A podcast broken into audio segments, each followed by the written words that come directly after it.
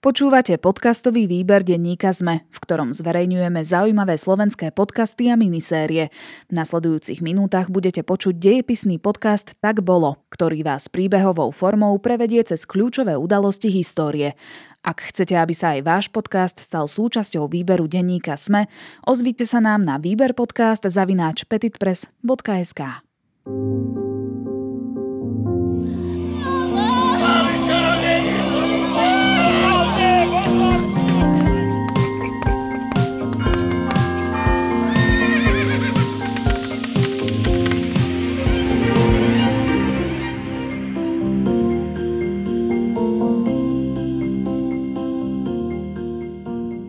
Vítajte v 11. epizóde dejepisného podcastu Tak bolo. Dnes sa budeme venovať opäť jednej zo zaujímavých tém z dejepisu, ktorý sa učia stredoškoláci a bude to obdobie Márie Terezie. Mária Terezia teda bola žena, ktorá zmenila históriu v Habsburskej monarchii, zreformovala spoločnosť a systémy do podoby, ktoré na Slovensku poznáme doteraz. Vítam opäť pri mikrofóne dejepisára a historika Juraja Jelenia. Vítaj. Dobrý deň. Juraj si nejaký posmutneli dnes? Je to v poriadku všetko. Slovensko prehralo hokej. Ale to je len dočasné. To je... Za Švečer, ale kruto, že? Krúto, ale to je len dočasné. To všetko sa zmení a všetko bude dobré. Za Marie Terezie sa hral hokej? Na Marie Terezie sa nehral hokej. A aké hry sa hrali za Marie Terezie? Na Marie Terezie sa podľa mňa tak točilo kolesom a to koleso sa púšťalo dole kopcom možno. Karty samozrejme kocky a takéto klasické hazardné hry, ale nemyslím si, že existovala nejaká teraz akože skupinová, organizovaná hra. Nie som si to absolútne vedomý. Takže neboli nejaké také zaujímavé športové hromadné aktivity, že by Marie Terezia bola povzbudzovať. Možno konské zápasy alebo dostihy? Konské dosti si myslím, že sa objavujú až v 19. storočí, tiež si nie som istý, ale Maria Terezia má prsty v organizovanom chove koní, takže ako môže byť, ale e, samotné dostihy zase asi v 19. storočí najskôr. Uh-huh. No to som ťa tak prepadla touto otázkou. Nebol si na ňu pripravený, prepač. Tak poďme rovno na to. Maria Terezia, ako sa vôbec dostala na trón, respektíve z akej rodiny pochádza? Tak e, jasné, že to je e, panovnička z rodu Habsburgovcov. E, ako sa dostala na trón, asi by sme mali začať jej otcom Karolom III, respektíve Karolom VI. To závisí od toho, či ho rátame ako uhorského kráľa alebo cisára. Uh-huh. Celý život poznamenaný bol tým, že mu hrozilo, že Habsburský trón vymrie ním lebo mal tri céry a jedného syna, ale ten syn veľmi rýchlo zomrel, čiže on si bol ako keby vedomý toho, že už nebude mať následnického potomka mužského, ako to bolo stovky rokov predtým.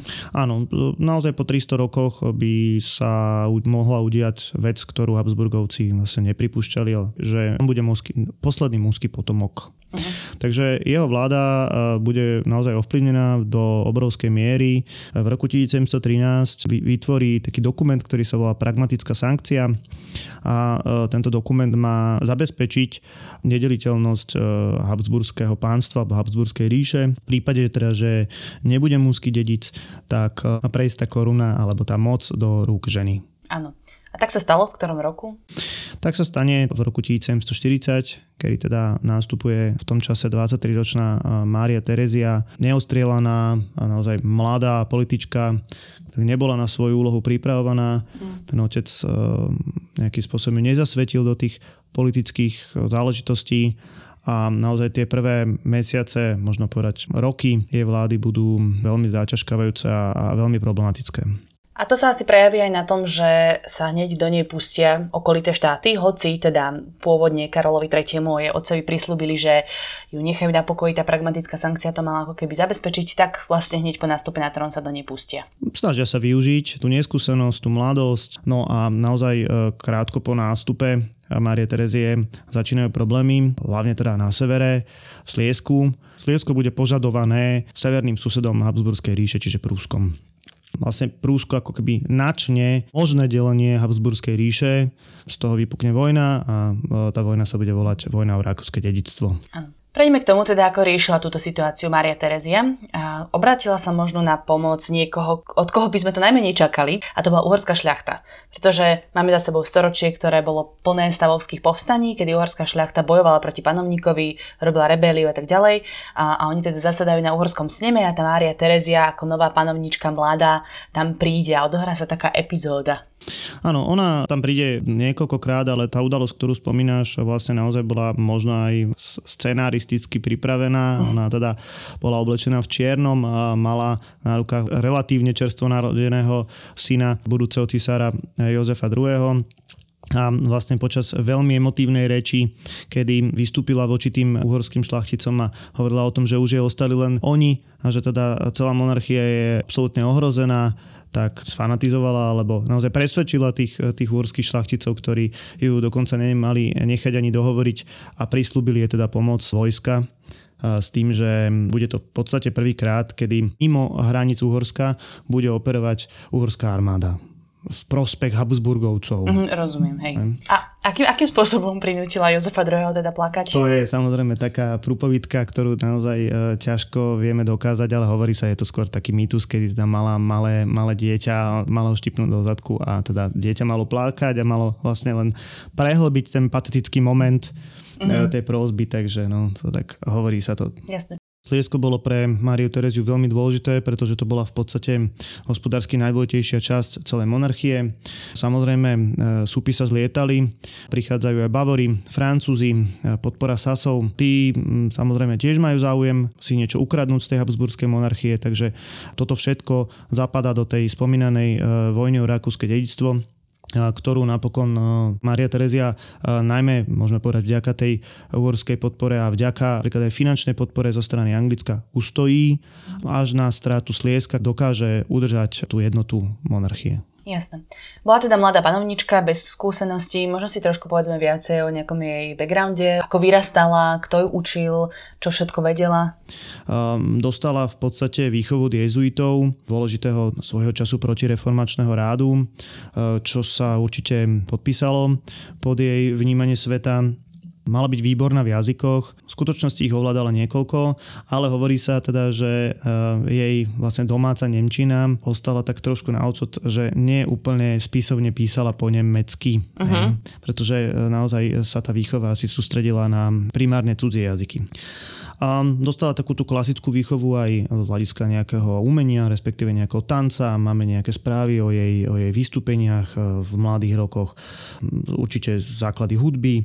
Od istého veku ju začala vychovávať grovka e, Mária Karolina von Fuchs, ktorej Mária Terezia vďačila za mnohé a ktorej ako jediná mimo Habsburskej rodiny pochovaná v rodinnej hrobke. 28. februára 1774 denník Michala Pugáča Ránhojča.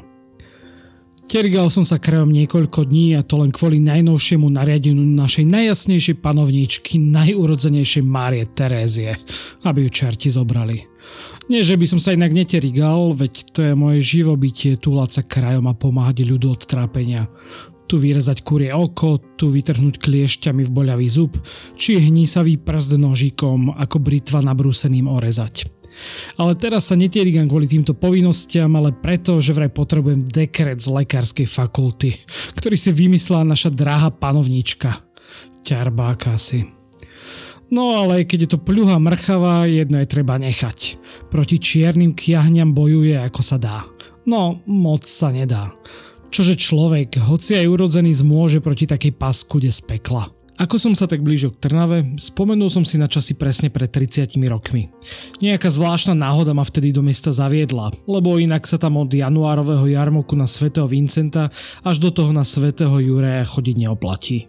Hneď ako som vtedy prešiel bránou, dozvedel som sa, že sa tam chystá nevýdaná vec – poprava dvoch bosoriek z Ružindola, vdovy Magdaleny Göregovej a Anny Chlebovej, ktoré budú sťaté a potom spálené na hranici. Ružindol bol svojimi bosoráctvami známy široko ďaleko, ako aj ďalšie dediny v okolí Trnavy. Ktože ale vtedy tušil, že toto budú posledné dve bosorky, ktoré v našich krajoch takto skončia. Neskôr som sa v krčme dozvedel aj čo si z toho, za čo ich vlastne odsúdili. Ondrej Bernardič z Ružindola ešte pred 30 rokmi prichytil na hrachu syna a dceru Magdy Göregovej. Udrali niekoľkokrát prútom. Magda sa veľmi nahnevala, hrozne sa s ním vadila a preklínala ho. On to nemohol zniesť a povedal jej, oškvarek, čo toľko nadávaš? Ona mu odpovedala, čakaj, budeš ty pamätať o. Po tej hrozbe o niekoľko dní veľmi ochorel, nohy sa mu skrčili a odtedy dodnes má ešte jednu skrčenú památku na sebe nosí. Nuž, ako to teda bolo. Keď sa všetci dôležití mešťania, magistrát a Richter zhromaždili, šli meský dráby k domu Kata na radnici a priviedli bosorky v putách za prvého zvonenia zvona na vežičke radnice do zasadacej siene. Povedľa nich išiel Kat. Po prečítaní rozsudku v latinčine i slovenčine vždy Richter zlomil palicu, hodili bosorke pod nohy a Kat ju zdvihol. Potom vyviedli bosorky zo zasadacej siene magistrátu, keď ich zviazal, naložil k pátrom na vozy, aby sa vyspovedali. Po druhý raz sa ozval zvon a to už boli všetci pri popravisku. Kad ich jednu po druhej sťal a potom telá vyložili na hranicu a spálili. Tento príbeh nám naznačuje, že sa budeme teraz rozprávať o takom životnom diele Marie Terezia. To boli reformy na rôznych frontoch, rôznych odvetviach, ktoré si ona uvedomovala, že je naozaj treba na to, aby sa Uhorsko posunulo niekam ďalej. Vieme si to pomenovať, tie dôvody, možno viac, prečo sa rozhodla reformovať súdnictvo, školstvo, zdravotníctvo a tak ďalej? Tá vojna o rakúske dedictvo a potom ešte jedna vojna, 7-ročná vojna, kedy sa tak trošku snažila o odvetu e, voči Prúsku, ju presvedčili o tom, že e, Habsburská monarchia potrebuje ďaleko siahle reformy. A možno odstrániť e, gerontokraciu vo vedení toho štátu. Tu by som videl jej, jej motívy. Uh-huh. Samozrejme bola ovplyvnená aj osvietenstvom, vtedajším kultúrnym smerom. Poďme tak k tým konkrétnym reformám. Napríklad začneme súdnictvom. Tam bol ten zaujímavý príbeh o bosorkách. Bol to teda naozaj že posledná poprava bosoriek v histórii. E, aké boli tie základné súdnické reformy? Hej. Najdôležitejší asi bol nový trestný e, zákonník. V rámci tohto, tohto zákonníku bude zrušené stredoveké mučenie. Uh-huh. A takisto teda aj tie procesy alebo to súdenie a popravy bosoriek za vlády Marie Terezie skončia. Je zavedený aj akýsi občianský zákonník, respektíve nazvime ho, nazvime ho Lex Tereziana, ktorý zavádza oficiálnu rovnosť ľudí pred zákonom a právo na obhajcu, čo bolo na, na danú dobu naozaj e, veľmi pokrokové. Môžeme ísť e, k ďalšej skupine. Uh-huh. K zdravotníctvu, to bolo tiež v našom príbehu spomenuté. A ja len tak spomeniem, že možno zdravotnícke reformy boli práve za, zavedené aj vzhľadom na to, že veľa z jej detí zomrelo na rôzne ochorenia, že ona mala k tomu naozaj taký vzťah náladu vytvárať zdravotnícke reformy. E, určite u Márie Terezy vyvolali aj vlastne e, osobné tragédie v jej rodine. Možno mala e, preto väčšie pochopenie. Za vlády Márie Terezie je prvýkrát akési očkovanie, mm. ale berme to tak, to že... To je teraz aktuálne. To je teraz aktuálne. Berme to tak, že očkovanie v rámci populácie, nemyslím, že celoplošne, ale nebáme sa o jedincoch. Rovnako tak dochádza ku rozdeleniu lekárskeho personálu, aby sa vlastne pri tých lekárskych zákrokoch vytvoril istý poriadok. Boli nejaké pôrodné babice napríklad, hej, boli títo ránhojči. No a potom samozrejme na podporu rozvoja medicíny a rozvoja hygieny a rozvoja vôbec zdravotníckého systému zakladala viaceré lekárske fakulty. Tí ránhojči boli kontrolovaní najmä preto, že to boli naozaj často takí šarlatáni, že? V, v pra, prapôvodne môžeme povedať, že to boli šarlatáni, že to boli takí mastičkári, ľudia, ktorí nemali primárne zdravotnícke alebo medicínske vzdelanie, ale teda dajme tomu z hľadiska nejakých skúseností vedeli pomáhať ľuďom a Maria Terezia sa to snažila dostať pod kontrolu, nech majú aspoň nejakú kontrolu, povedzme. Jasné. Asi to zabralo, pretože aj za Marie Terezie bola tá posledná morová rana, že bol taký posledný nejaký celoplošný veľký mor eh, na území Uhorska. Prejdeme k ďalšej téme reforiem a to je školstvo a to určite zaujíma našich poslucháčov a posluchačky, lebo aj vďaka Marii Terezii dnes chodia do školy. Áno, to je tak otrepané stále, že teda Maria Terezia, samozrejme to, to je pravda, hej, zaviedla povinnú školskú dochádzku, teda na 6 rokov asi by nebola nadšená teraz z toho zoomovania, čo? Tak, aj ona vychádzala z toho, čo mo, čoho mohla. Hej, to znamená, že tiež tvorcovia toho rácio educationis, ako sa volá celá tá reforma, vlastne vychádzali e, z nejakého systému a takisto vytvárali nový systém rozdelenia škôl. Uh-huh. Dôležitým bolo tzv. trivium, akési tri základné vedomosti alebo znalosti, čiže čítanie, e, písanie a počítanie. To mali dostať všetci obyvateľia, všetky, všetky deti, všetci, všetci žiaci. A dokonca aj dievčatá? Ktoré dovtedy to nemali povinné, alebo väčšinou neboli vzdelané, tak teraz to bolo rozdelené dievčatá aj chlapci. To bola, to bola dôležitá vec, že samozrejme týkalo sa to aj dievčat, tá 6-ročná školská dochádzka. V rámci toho systému existovali tzv. triviálne školy, kde sa teda učilo najmä čítať, písať, počítať. O stupeň vyššie už pribudli ďalšie predmety ako dejepis alebo e, zemepis. A máme nejaké e, stredné školy alebo teda tzv. latinské gramatické školy. Uh-huh. O stupeň vyššie boli gymnázia, dvojročné, no a najvyšší stupeň boli samozrejme univerzity, ktoré sa týkali ale teda skutočne malého počtu obyvateľstva. Dá sa povedať teda, že bolo vzdelanejšie obyvateľstvo? Postupne samozrejme naberali. Bol tam nejaký e, letný čas, kedy sa do tej školy nechodilo. Letné prázdniny, dneš, predsa, zavedené. Let, dnešné letné prázdniny, vlastne keď, keď bola žatva a keď tie deti boli potrebné pri polnohospodárských prácach, samozrejme nebolo úplne reálne v zime chodiť do školy, pretože zase chýbala, dajme tomu, topánky alebo iná výbava. Takže uh, netreba si teraz predstaviť, že všetci budú gramotní. Lebo tá reforma prichádza 1777, to znamená znamená, že prvé decka, ktoré prichádzajú, prichádzajú koncom 70. rokov, 70. hej, čiže tých starých ľudí sa tá reforma netýkala, uh-huh. celkom logicky. No. Štúra sa už týkala teda. Štúra, ten... štúra sa dávno Pomaly. Týkala, hej, no. Ja ešte spomeniem, že napríklad počas tohto obdobia vznikla aj prvá Banská akadémia v Banskej Šťavnici, to bol taký svetový unikát, nie? Svetový, to bola, áno, to bola veľmi, veľmi dôležitá vec, mm. naozaj svoj, svojho typu jednoznačne historický unikát. Prejdime na armádne reformy, veľmi stručne. Um, zaviedla uniformy um, Maria Terezia. Napriek tomu, že bola žena a vieme, že e, nemala rada násilie, nemala rada to utrpenie vojen, tak snažila sa zavádzať reformy do armády. Zavedenie stáleho žoldu napríklad, zreformovala delostrelectvo, ona si uvedomovala, že tá armáda je dôležitá v prípade vojen, ktoré by je mohli to jej vytúžené sliesko vrátiť späť. 27. máj 1775, denník Margity Lukáčovej, sedliačky z Hontianskej stolice. Anci, Jáša, konečne s tými pánmi voľak to narobil poriadky.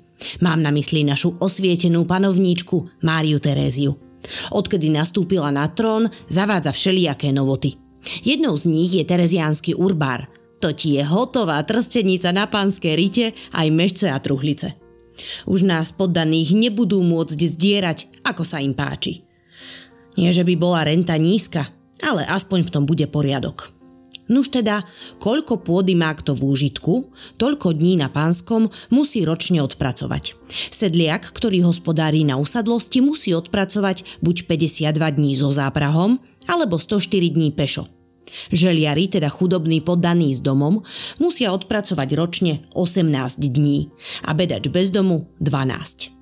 My s mojím Jozefom máme dosť starostí so svojím polom i záhradou. Nie to času sa po pánskych majetkoch vláčiť. Nuž chudobu posielame na pánske za nás. Veď čo? Zeme pánom je jedno, kto im žitko pokosí a do toho poviaže. Ale prácou sa to nekončí. Poddaní sa na 3 dní v roku musia ako nadháňači zúčastniť aj polovačky svojho zemepána. Ale tam tiež miesto seba posielame želiarov. Čomu sa však už nedá vyhnúť, je deviatok z úrody a dary, teda dve sliepky, dva kapúny, holbu topeného masla a kopu vajec, teda pospolu 60. A ešte musíme prispieť na kúpu telaťa, na ktoré sa skladá 30 usadlostí. Okrem toho sa podielame na zvážaní dreva z hory a platíme peňažnú rentu 1 zlatý ročne. Nuž, ako hovorím, nie je to málo, ale aspoň je to konečne spravodlivé. Lebo ako je pán Boh nado mnou Zuza s Ferom Bartošovie zo susednej dediny, čo je vlastne moja kmotra, odvádzali doteraz skoro o tretinu menej ako my. Posledná séria reforiem sa týkala teda financií a nejakého takého hospodárstva. Čo sú také najmarkantnejšie zmeny, ktoré sa jej podarilo presadiť? Je to, je to séria reformy, my, my sme to zobrali tematicky, nebrali sme to časovo, takže ona samozrejme mala záujem urobiť nejakú reformu daňového systému a práve preto, aby samozrejme získala peniaze na vedenie armády a vôbec aj na vedenie štátu Um, preto vytvorila súpis pôdy, tzv. tereziánsky e, katastér. Súpis pôdy to znamená, že každý vie, ktorá pôda patrí ku ktorému majiteľovi, hej? Bolo treba vymerať pôdu, bolo treba zhodnotiť jej kvalitu, tzv. bonitu, že či je, či je viacej úrodná, či je menej úrodná, aby, aby to bolo fér. Uh-huh. A bolo to v takých dvoch vlnách, najmä v tej druhej vlne vlastne zachytila pánsku pôdu, aj, aj teda podanskú pôdu. No a podľa toho mali byť e, stanovené dane. Podporovala na tomto poli určite budovanie ciest, uvedomovala si, že vnútorná infraštruktúra je dôležitá, zaviedla terezianské toliare, e, nový uh-huh. druh minci a zároveň teda e, za vlády Marie Terezie budú zavedené aj prvé papierové peniaze v Strednej Európe. Uh-huh. Ale tie nevyzerajú ako tie dnešné naše, nie, vyzerali nie, úplne nie, ináč. Nie, nevyzerajú. Papierové peniaze boli veľké asi ako až štvorky. Uh, áno, samozrejme tie peniaze boli meniteľné za zlato, no to bolo, uh-huh. to bolo dôležité. Inak keď sme pri tých financiách, podarilo sa jej teda stiahnuť ten dlh svojho otca zo zhruba 259 miliónov zlatých, prišla do plusu Hej. No a uh, mali sme spomínanú a naozaj je to veľmi dôležitá reforma, to je Terezianský urbár, stanovenie výšky poddanskej závislosti, to znamená povinnosti, ktoré mal poddaný voči svojmu šlachticovi. Predtým v tom bol pomerne dosť veľký chaos, v každej dedine boli iné podmienky, boli iné pravidlá, boli iné povinnosti tých, tých poddaných. Teraz sa to unifikovalo, čiže zjednotilo Takže pre konkrétnu vrstvu existovali konkrétne pravidlá, čo bolo, čo bolo vlastne dosť, dosť progresívne. Aby sme boli objektívni, Maria Terezia nebola až taká progresívna ako napríklad jej syn čo je možno prirodzené. Mm-hmm. Že tá ďalšia, iná, gener- iná generácia. Ďalšia generácia bola proti náboženskej tolerancii, bola, bola zaritá, veriaca. Bola aj proti zrušeniu nevoľníctva, čo potom bude jedna tiež z hlavných reforiem Jozefa II. Dokonca teda dala vypaliť niekoľko dedín e, v Čechách za to, že sa teda za prísľub zrušenia nevoľníctva pridali na stranu Bavorska, čiže stranu nepriateľa. Mm-hmm. Um, čo je takisto potrebné povedať, uh, viaceré tie reformy platili iba pre tzv. dedičné krajiny, to znamená nie pre Uhorsko. Vďaka tej podpore uhorskej šlachty uh, z počiatku uh, vlády Marie Terezie tu naozaj platili isté šlachtické privilegia, ale keď sa to vlastne Maria Terezia snažila zmeniť, napríklad chcela vzdániť uhorskú šlachtu, uh-huh. tak uhorská šlachta voči tomu veľmi intenzívne vystupovala a skončilo to tým, že vlastne od roku 1764 uhorský snem Maria Terezia nezvolávala. Svojím spôsobom sa vytvorili pre budúcnosť dosť zásadné hospodárske rozdiely medzi západnou časťou monarchie a východnou. Vytvorilo akýsi skôr polnohospodársky charakter Uhorska, zatiaľ čo tie e, západné krajiny boli skôr také manufaktúrne alebo teda orientované na výrobu. Uh-huh. Západné Slovensko inak bolo dosť do veľkej miere ovplyvňované zásahmi Márie Terezy. Existovali tu viaceré manufaktúry, dielne, kde, kde vlastne sa pracovalo Napríklad existovala tzv. kartunka v Čeklísi, čo je dnešné Bernolákovo, uh-huh. alebo v Šaštíne. Kartunka je to teda manufaktúra na výrobu také bavlnené látky a táto v Šaštine bola najväčšia v Európe. Rovnako existovala výrobňa na majoliku v Holíči. A to je teda farba keramiku. Farbená keramika, nie? Tak a s tým, že um, za tieto, tieto manufaktúry zodpovedal, respektíve priamo patrili manželovi Marie Terezie. Ktorý sa volal? Uh, František Štefan Lotrinský a on naozaj, keď už nič iné, tak bol vynikajúci v podnikaní. To je taký veľmi podobný príbeh ako terajšia britská monarchia, možno, že to je blbé prírovnanie, ale jednoducho žena sa dostala na trón, zebrala si Františka Štefana Lotrinského a teda on ako iba manžel, nie je úplne panovník, on mal nejaké tituly samozrejme, tak sa tak nudil, nemal úplne do čoho pichnúť a potom si tak počas života našiel tá, túto záľubu, že bude sa venovať manufaktúram, bude ich rozvíjať a nakoniec vlastne on veľmi značne pomohol znižiť ten dlh, ktorý malo Uhorsko, alebo teda Habsburská monarchia. Áno, on bol, on bol naozaj veľmi výrazne v pluse a veľ, veľmi dobrý podnikateľ, a o to horší možno vojak a diplomat. Ty si povedal, že, že získal nejaké tituly. No, on získal napokon ten najdôležitejší vládarský titul v Európe. On sa stane vlastne cisárom uh-huh. a Mária Terezia cisárovnou nebude. Ona bude vlastne na koronovácii len ako host, ako manželka cisára, respektíve bude vdova po cisárovi, respektíve bude matka cisára Jozefa II. Takže ona je niekedy nesprávne pomenovaná ako cisárovna, ale ona ten titul uh, reálne ne, nevlastnila. Aj. Ale mocensky to nezmenilo nič nič. Mocensky to neznačilo, ne, nezmenilo nič, len proste bavíme sa o, o tom, mm-hmm. že čo je bolo priznávané a čo to je taký zaujímavý zvrat.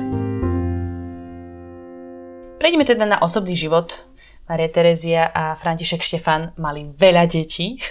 To je ináč, a to teraz nebudem hovoriť, že jediné, čo by som si pamätala z dejepisov Marie Terezy, ale je to fun fact, ktorý podľa mňa veľmi zaujme.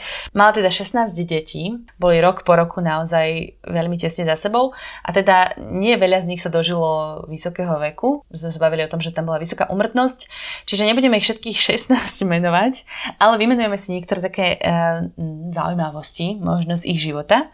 Čiže nástupník na trón Jozef II, to bol ktoré dieťa v poradí? To bolo štvrté dieťa v poradí. Uh-huh. Dôležitý muž e, aj z hľadiska budúcnosti.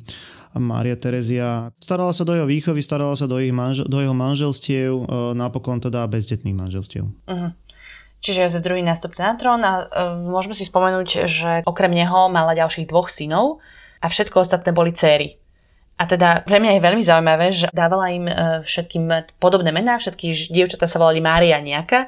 A napríklad takú Máriu Karolínu mala trikrát, lebo ako sme spomínali, tí deti zomreli často hneď po pôrode alebo ešte v, v mladom veku. Čiže bola Mária Karolína 1, Mária Karolína 2, Mária Karolína 3. Tie čísla tam nemali samozrejme, ano. ale trikrát vlastne použila to isté meno. Áno, no tak keďže tá dcera zomrela, tak sa to meno použilo nechcem povedať, že zrecyklovalo, to nie je dobré slovo. A takisto boli dve Mária Alžbety. Uh-huh. najčastejším dôvodom smrti boli kiahne. Uh-huh. Keď sme sa bavili o tom, aké epidémie v tom čase vlastne boli, tak tie kiahne boli naozaj rozšírené. Ale napríklad Mária Alžbeta, čo bola šieste dieťa Márie Terezie, tak e, ju vlastne kiahne zhyzdili natoľko, že tvár jej, jej tak deformovali, že bola, bola vlastne nevydateľná. Mm-hmm. Podobne na tom bola mm, aj druhá dcéra Maria Anna, ktorá prekonala vážny e, zápal plúc, e, z ktorého sa teda vyliečila, ale pravdepodobne to jej prinieslo tuberkulózu kostí, ktorá teda nápadla chrbticu a to spôsobilo vytvorenie hrbu. No a to ju absolútne poznačilo s tým, že teda takisto si sa, sa nikdy nevydala a, a potom vstúpila do kláštora. Keďže neboli fyzicky pekné, tak sa ich chceli asi zbaviť. Maria Terezia využívala tie sňatky samozrejme na politické hry alebo na mocenský rozvoj monarchie. Mm. Zoberme, že teda je matka dvoch cisárov, Jozefa II., ktorého sme spomínali, a Leopolda II. No a z tých preživších detí, môžeme povedať, v siedmých dôležitých panovnických rodoch alebo rodinách boli privydané. Samozrejme, asi najznámejšia je Mária Antoaneta, najmladšia dcéra Marie Terezie, ktorá bola vydaná za francúzského kráľa Ludovita 16. A tiež teda nedopadla veľmi dobre? Tiež nedožila veľmi dlho. Pretože bola zoťatá vo francúzskej revolúcii spolu so svojím manželom, zoťatá gilotínou. A potom by sme mali povedať ešte, eh, že najmilšia, najmilšia dcéra bola Mária Kristína, prezývaná Mimi, ona teda strávila na dosť veľa času v Bratislave. Inak teda Mária Terezia nechala prestovať veľmi výrazne Bratislavský hrad na e, pomerne reprezentatívne sídlo.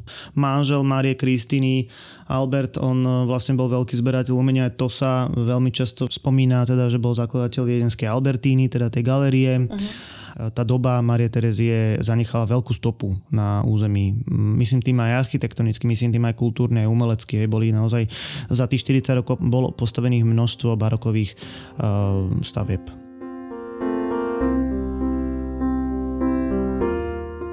...12. maj 1770, denník Johany von Randencovej, dvornej dámy Márie Terézie a jej dcer. Už sú to dva roky, čo sa jej urodzená výsosť, princezna Mária Karolína, vydala za Ferdinanda I. a odcestovala do svojej novej domoviny, kde sa stala kráľovnou Neapolsko-Sicílskou. Kto vie, či má aj tam nejakú prezývku, tu doma sme jej nepovedali inak ako Šarlota. Chúďa malé, ako veľmi plakala, keď sa ako 15-ročná musela náhle vydať. Keď jej staršie sestry Mária Johana a Mária Jozefa ktoré boli jedna po druhej zasnúbené s Ferdinandom, zomreli na kiahne, zasnúbenie pripadlo Šarlote. Ako mala vo hviezdach zapísané, že bude vždy tretia. Aj svoje meno Mária Karolína dostala až po svojich dvoch sestrách, ktoré zomreli v detskom veku skôr, ako sa Šarlota vôbec narodila. Nuž ale vráťme sa k svadbe apríli 1768 sa za Ferdinanda vydala vo Viedni. Na druhý deň opustila Rakúsko a vydala sa do Neapolu. Jej odchod spôsobil jej samej a jej rodine veľký žiaľ. Najťažšie sa jej lúčilo s milovanou sestrou Máriou Antoanetou. Bojím sa, že naša Šarlota nie je šťastná, keďže je jednou z mojich povinností pomáhať jej veličenstvu kráľovnej Márii Terézii s korešpondenciou, prechádzajú mi rukami aj listy z Neapola. Je to škaredý, absolútne škaredý princ, aspoň že nesmrdí, píše Šarlota matke. Myslí si, že je múdry a úžasný, lenže nie je ani jedno, ani druhé. Pred odchodom jej matka dala radu, že aj keď ho nedokáže milovať, nech sa aspoň hrá, že je ním očarená. Ferdinand je vraj inteligentný, ale veľmi lenivý a ľahostajný. Dokonca sa povráva, že je to hulvát bez akéhokoľvek šarmu a vychovania. Vraj nehanebne plieska dvorné dámy po zadkoch a v zámku chová celý zverinec.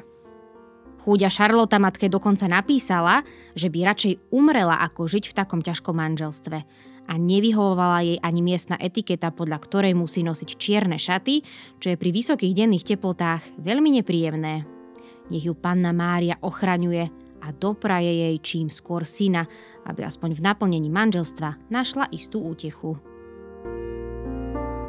Čiže počuli sme príbeh ďalšej z Márie Karolíny, ktorá si nakoniec zobrala Ferdinanda Parmského. A to je teda zaujímavé, že toto nebol nápadník iba jednej cery Márie Terezie, ale rovno troch. A tiež to asi nebolo úplne z lásky. Tak, e, tak ako hovoril príbeh. No, mm-hmm. um... Z lásky vraj bola teda vydaná iba Mária Kristina, tá, ktorá žila v Bratislave, tak možno preto aj ten rozmach bol taký viditeľný. Ty si naznačil, že Mária Terezia teda prestávala hrad. A čo ešte možno bolo také významné, nejaké takéto z hľadiska architektúry umenia za doby jej panovania, čo bolo 40 rokov?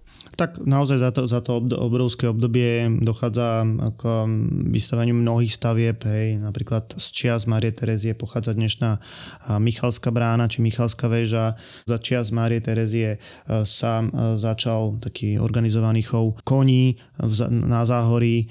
Um, viaceré barek, barokové stavby, naozaj barok v tom čase e, bol módny ešte stále. Uh-huh. Také všelijaké obletvári, tie kostolíky s takými vežičkami peknými a tučné anieliky. Už je to teda dynamický barok, áno, už je to ten neskor, neskorý barok pomaličky prechádzajúci e, do rokoka aj keď uh, Mária Terezia, môžeme povedať, že v tomto hm, bola konzervatívna. No. Uh-huh. Ešte morové stĺpy sa stavali za jej, uh, za jej vlády, keďže sme mali teda tú poslednú, poslednú morovú vlnu. A, a celkom zaujímavý umelec pôsobil za jej obdobie v Bratislave, ako sa volal? Xavier Messerschmidt, to bude taký umelec, ktorý bude pracovať v Bratislave a on je známy tými štúdiami vlastne um, ľudských hlav, respektíve mimiky tváre a je to taký jeden zo symbolov podľa mňa Bratislavy. Na konci nám ostávajú už iba popkultúrne odkazy, ktoré si vždy dávame, keby sa naši posluchači a posluchačky chceli dozvedieť viacej o Márii Terezii a jej panovaní, tak kde sa môžu popozerať alebo čo si môžu pozrieť, prečítať. Spomínali sme teda uh, film Mária Terezia, alebo myslím, že dvojdelný film, ak si dobre pamätám. Bol to taký koprodukčný film, ktorý bol nedávno vlastne premiérovaný, mm-hmm. tak on rozoberá také zásadné okamihy v živote Márie Terezy aj také tie odbočenia Františka Štefana Lotrinského, hej, keďže ten sňatok bol plný lásky, ale teda aj nejakých takých avantúrok. Uh-huh. A o živote... To možno preto, že trávila Mária Terezia toľko veľa času v kostole. Ona bola veľmi veriaca, to sme ešte nespomenuli. Bola veľmi veriaca, ale bola naozaj veľmi činorodá. Jej e, deň začínal veľmi skoro a bol zasvetený práci. A inak e, jednu vec, ktorú, ktorú sme ešte nepovedali, ona vlastne to materstvo sa na nej dosť podpísalo, že to je úplne logické. A, takže vyzerala ako matka, a nielen matka detí, ale aj matka štátu. Ona sa tak rada vlastne prezentovala v rámci nejakého takého symbolu, že teda je aj matka krajiny. K tým popkultúrnym odkazom, um, no Messerschmittové hlavy, ktoré sme spomínali, tak tie sú na takom námestičku v rámci uh, Cukermandlu. Uh-huh. A expozícia o Márie Terezii je aj v nedalekom Schlosshofe. Uh-huh. To je teda zámok tuto hneď cez hranicu na rakúskej strane kúsoček. Naozaj e, nájdeme množstvo takých stôp po, po Márie Terezii. Videl som e, nejaký taký výlet, že po stopách Márie Terezie tuto na záhorí sa dá uh-huh. ísť, že, že do Šaštínu a práve do toho Holiča a tak ďalej. Kebyže máme odporučiť nejakú literatúru, tak to bude opätovne historička Tendel Landelová, ktorá sa teda venuje skôr tým kultúrnym aspektom, spoločenským a potom uh, druhá historička Eva Kovalska, tak tá sa zase venuje politickým uh, veciam uh, tohto obdobia. Uh-huh. Ja ešte možno spomeniem aj film, ktorý nájdete na Netflixe, to je Mária Antoaneta o živote a smrti jednej z dcer Márie Terezie. Výborne, Juraj, ďakujem pekne. uzatváram náš rozhovor Mári Terezy. Celkom sme to pekne svižne prebehli, aj všetky reformy sme zvládli, aj príbehy boli dneska veľmi napínavé, e, až krvavé by som povedala. A za tieto príbehy inak teda ďakujeme Dominike Pišťanskej, ktorá s nami spolupracuje a píše ich, jeden z nich aj načítavala. Za načítavanie zároveň ďakujeme Lukášovi Ondrčaninovi a Danke Hajčakovej. Za mikrofónom sedel Juraj Jeleň a Kristýna Hamárová a tento podcast vzniká aj vďaka podpore nadácie Milana Šimečku. To bude od nás všetko, počujeme sa onedlho.